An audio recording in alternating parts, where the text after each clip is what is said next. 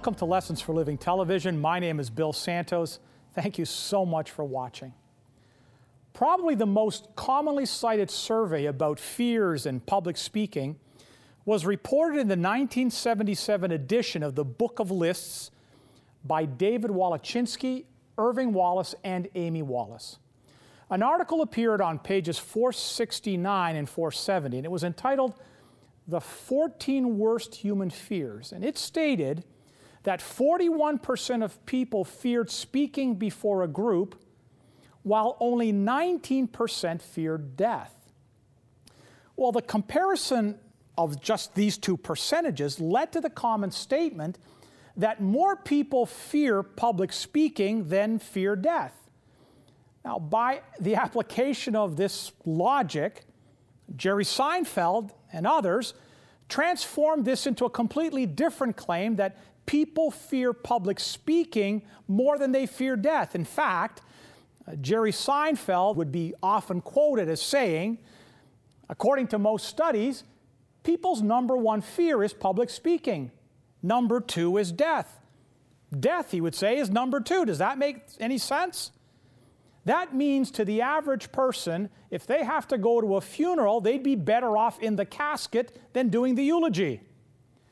Well, the fear of death and dying isn't uncommon. Most of us, well, we fear death to some degree. In fact, the fear of death is so common that it has spurred multiple research projects and has intrigued everyone from scholars to religious leaders around the world.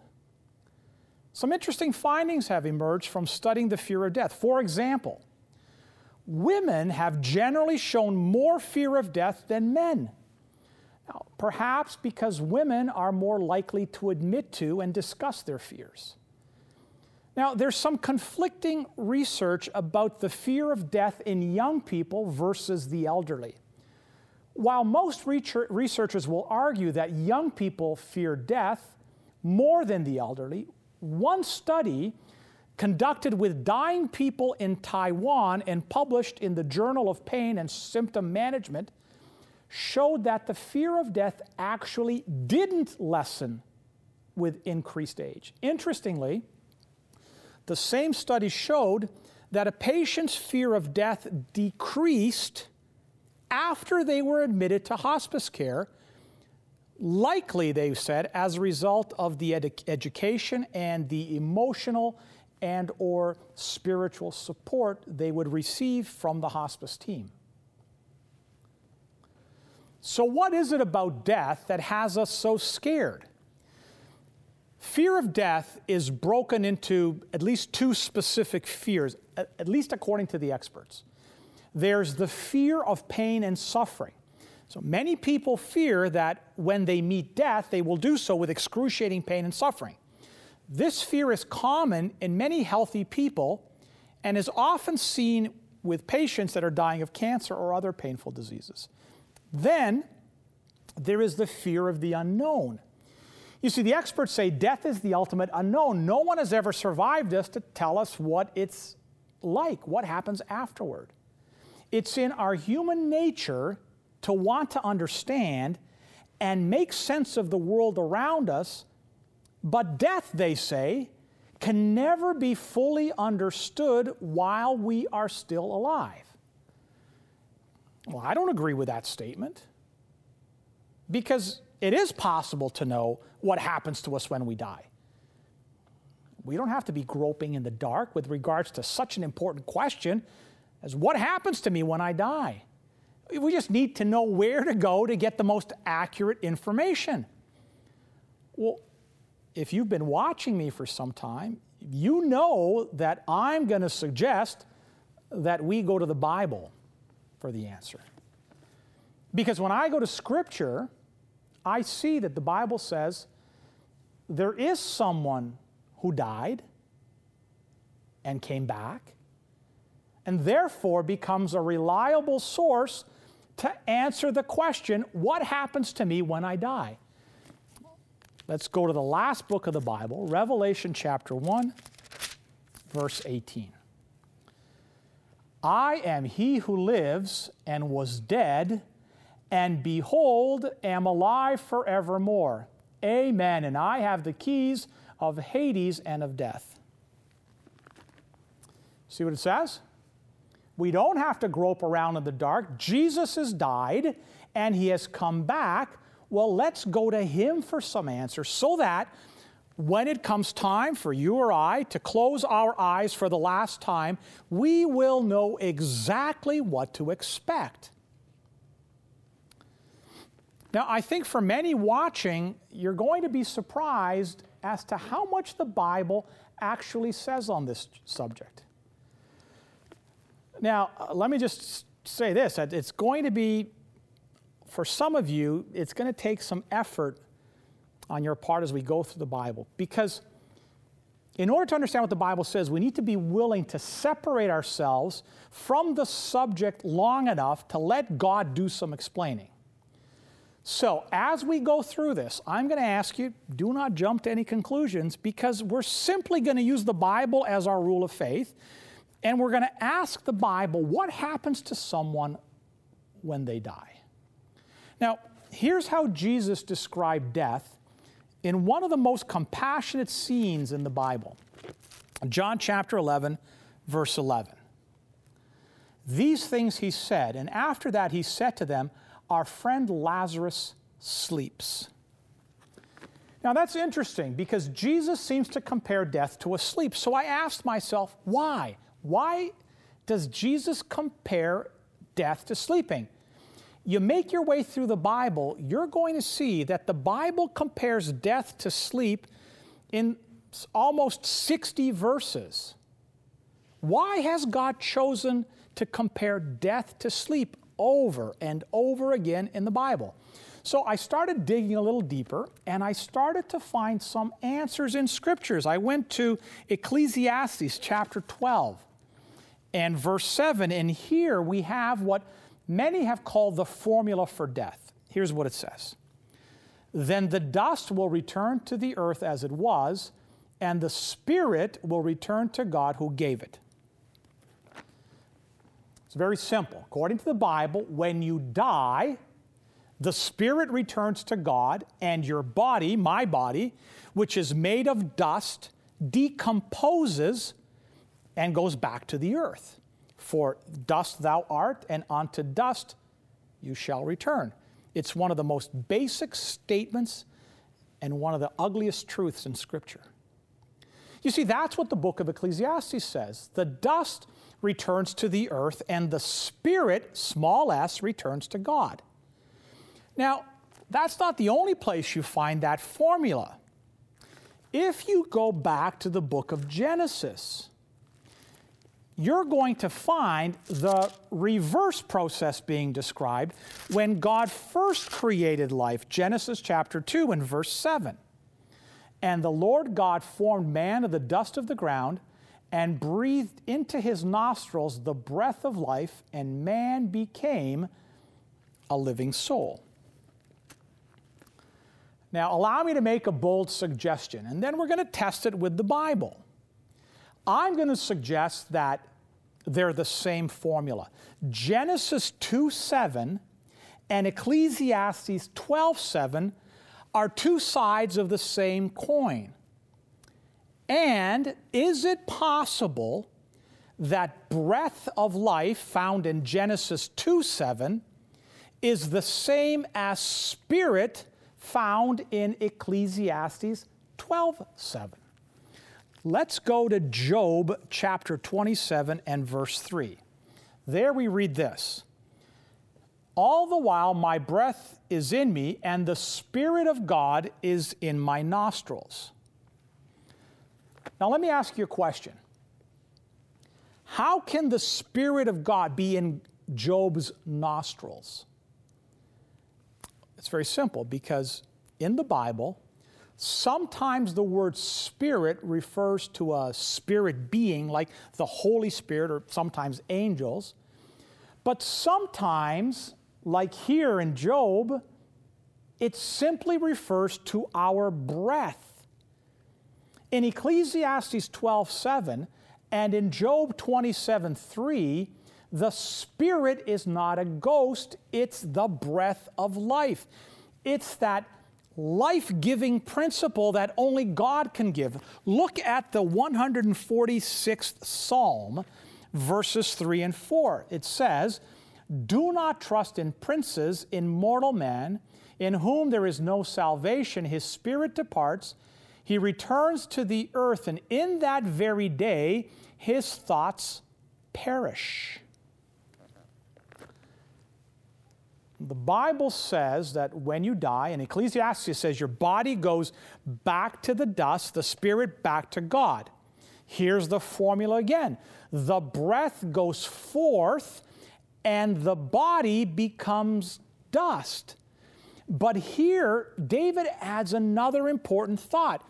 He says, The day you die, your thoughts perish. In other words, the day you die, you stop thinking. That's what the Bible says.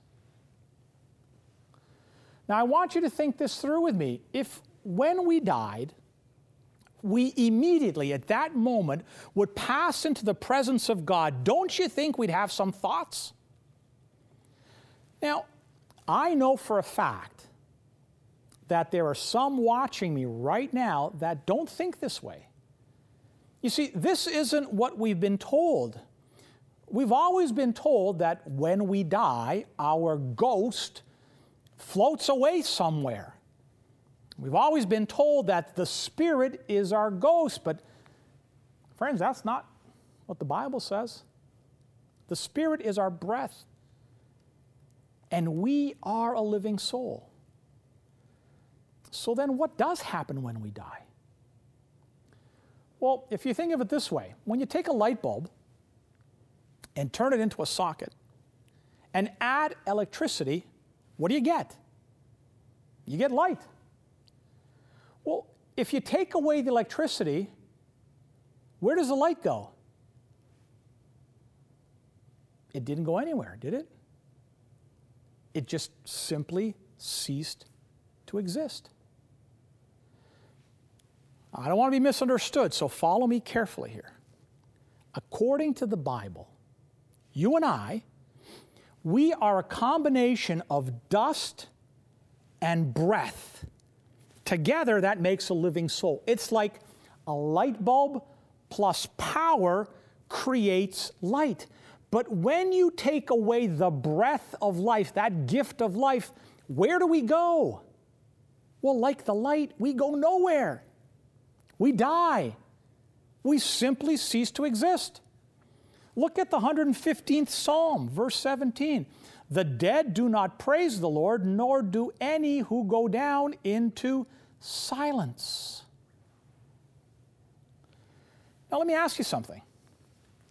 Don't you think that if immediately we were whisked into the presence of God, that we would be praising Him?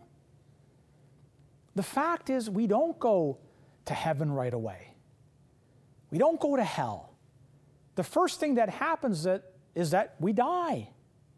You go to the grave. That's how I know that these psychics and these mediums that claim that speak to the dead, they, they don't know. They don't have the answers because they can't talk to the dead because the Bible says the dead have no thoughts. And the dead can't talk to you. Job chapter 7. Verses 9 to 10 when a cloud vanishes, it's gone. So he who goes down to Sheol does not come up. He will not return again to his house, nor will his place know him anymore. See, the Bible says that when you die, you die. That's it. Let me be very serious here. If, if, if someone is coming to you saying they're communicating with the dead, then let me tell you something. They're either lying to you or they're deceived. Because God says in His holy word that the dead don't come back. They're dead. In fact, they don't know anything. Ecclesiastes chapter 9, verses 5 and 6. For the living know they will die, but the dead do not know anything, nor have they any longer a reward, for their memory is forgotten. Indeed, their love, their hate, their zeal, have already perished, and they will no longer have a share in all that is done under the sun. You see, friends, the Bible says that when you're dead, you're dead. Now, let me try to prove this to you. In the 11th chapter of John, we read it at the beginning of the program. Some people came to Jesus and they come to tell him that one of his friends, his close friends, was very sick. But before Jesus can get to Lazarus, well, he dies. John chapter 11, verse 11. This he said, and after that he said to them, Our friend Lazarus has fallen asleep but I go so that I may awaken him out of the sleep. The disciples then said to him, Lord, if he has fallen asleep, he will recover. Now Jesus had spoken of his death, but they thought he was speaking of literal sleep. So Jesus then said to them plainly, Lazarus is dead. You see, the disciples didn't know that Lazarus was dead. And so Jesus comes and he says, Lazarus is sleeping. Well, the disciples hear that and they think, Jesus, that's great. If he's sleeping, I bet you he's going to get better. But uh, that's not what Jesus meant. Jesus was trying to tell the disciples that Lazarus was sleeping the sleep of death. I want to encourage you to check your Bible carefully. It calls death asleep. In fact, at, stick with me to the end of the program. I'm going to give you a resource to help you. It doesn't say anywhere in the Bible that people are whisked off to heaven. It doesn't say that people are whisked off to hell. It doesn't, it just, they're sleeping. That's because when we die, we sleep until Jesus comes. And that's exactly what Lazarus' sisters believed verses 23 and 24. Jesus said to her, Your brother will rise again. Martha said to him, I know he will rise again in the resurrection on the last day. You see, friends, the Bible says that when you die, when I die, we fall asleep. What seems like a moment passes, and when you open your eyes again, we will see Jesus coming. That's what the Bible teaches about death. That's been the hope of Christians for more than 2,000 years. Try to find in the Bible the description of an immortal soul. I promise you, you're not going to find it. In fact, the Bible says that there's only one that is immortal. Do you know who that is? 1 Timothy chapter 6 verse 15 and 16 says, which he will bring about at the proper time, he who is the blessed and only sovereign, the King of kings and the Lord of lords, who alone possesses immortality. You know what the Bible says? It says only God is immortal. You and I are not immortal. We're mortal. We're going to die. We are living souls now. But when we die, we go back to the dust. In fact, you may not be aware of this, but the Bible is very clear that a soul, in fact, can die. Ezekiel chapter 18 and verse 4. Behold, all souls are mine. The soul of the fathers as well as the soul of the Son is mine. The soul who sins will die. The Bible teaches that the wages of sin is what? Death. And here the Bible says that the soul that sins is going to die. And you wait in your grave until the resurrection morning. Let me share something with you. I got this little book here in my hand Study of Christian Hope, Life and Death. Here's what the foreword says The statement on the Christian hope has been prepared by the Committee on Christian Faith at the instruction of the 16th General Council of the United Church of Canada meeting in Sackville, New Brunswick in September 1954. The executive of the General Council of the United Church of Canada, at its meeting in May 1959, gave general approval to this statement as worthy of study in the church. It's not supposed that all who read this document will agree with it in all details, but the committee has tried to produce a statement based upon the scriptures of what it believes to be a true interpretation of Christian hope. Then on pages 22 and 23, we read this The word immortality means deathlessness, and in the New Testament it is not used of man except to describe his life after the resurrection. Paul did not say that man does not die, but that the dead will be raised imperishable or immortal. He did not say that the soul naturally survives death, but that this mortal must put on immortality. It is a mistake to say there is no death, for that is a lie.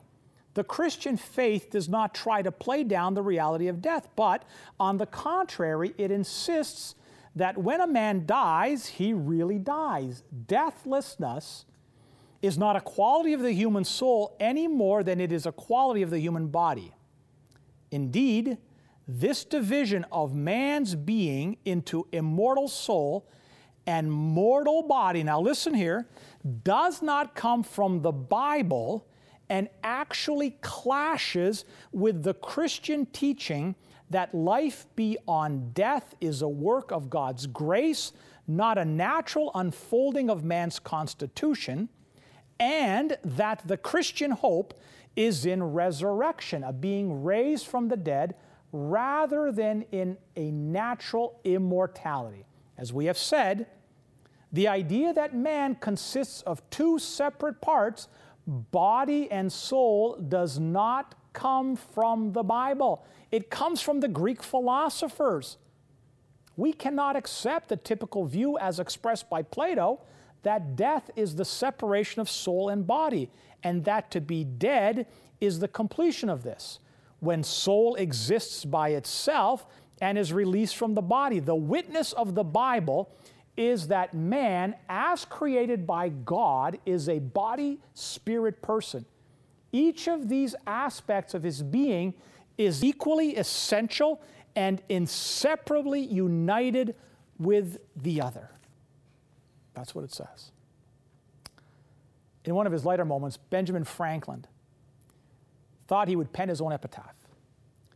Now, he never professed to be a born again Christian, but it seems that he must have been influenced by some of Paul's teachings of the resurrection, because here's what he wrote The body of B. Franklin, printer, like the cover of an old book, its contents torn out and stripped of its lettering and gilding, lies here food for worms. But the work shall not be entirely lost, for it will, as he believed, appear once more in a new and more perfect edition, corrected and amended by the author. You see, the Bible teaching is that man is mortal.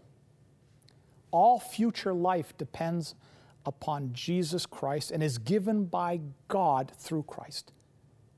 Natural death, which comes to all men, is not life in another realm or state, but death is the end of all conscious existence.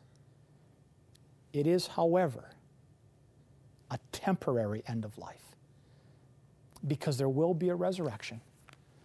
And the Bible says the righteous will then put on immortality. We have in the Bible a book in which God has revealed all truth necessary for living. That's why we call our program Lessons for Living. This book contains all the necessary information regarding our origins, our history, our condition, our nature, and ultimately our destiny. And its teaching throughout is that you and I are mortal, not immortal, perishable, not deathless, and our only hope of future life is in Jesus Christ and Him alone. The Bible promises life, eternal life, to those who believe in Jesus Christ. That's the teaching of the Bible regarding our destiny, regarding our life, regarding our death. The Bible says our citizenship is in heaven. We may have to fall asleep before Jesus comes, but the resurrection morning is coming. That you can count on. Let's pray. Heavenly Father, thank you for the clear words of Scripture. and the comfort in knowing that the dead sleep peacefully, awaiting the resurrection morning. Holy Scripture tells us, Father, that we are to comfort one another in these words. I pray that you comfort those right now that have lost a loved one. May they know that that loved one on the resurrection morning will once again be placed into their arms by your grace and love. In Jesus' name, amen.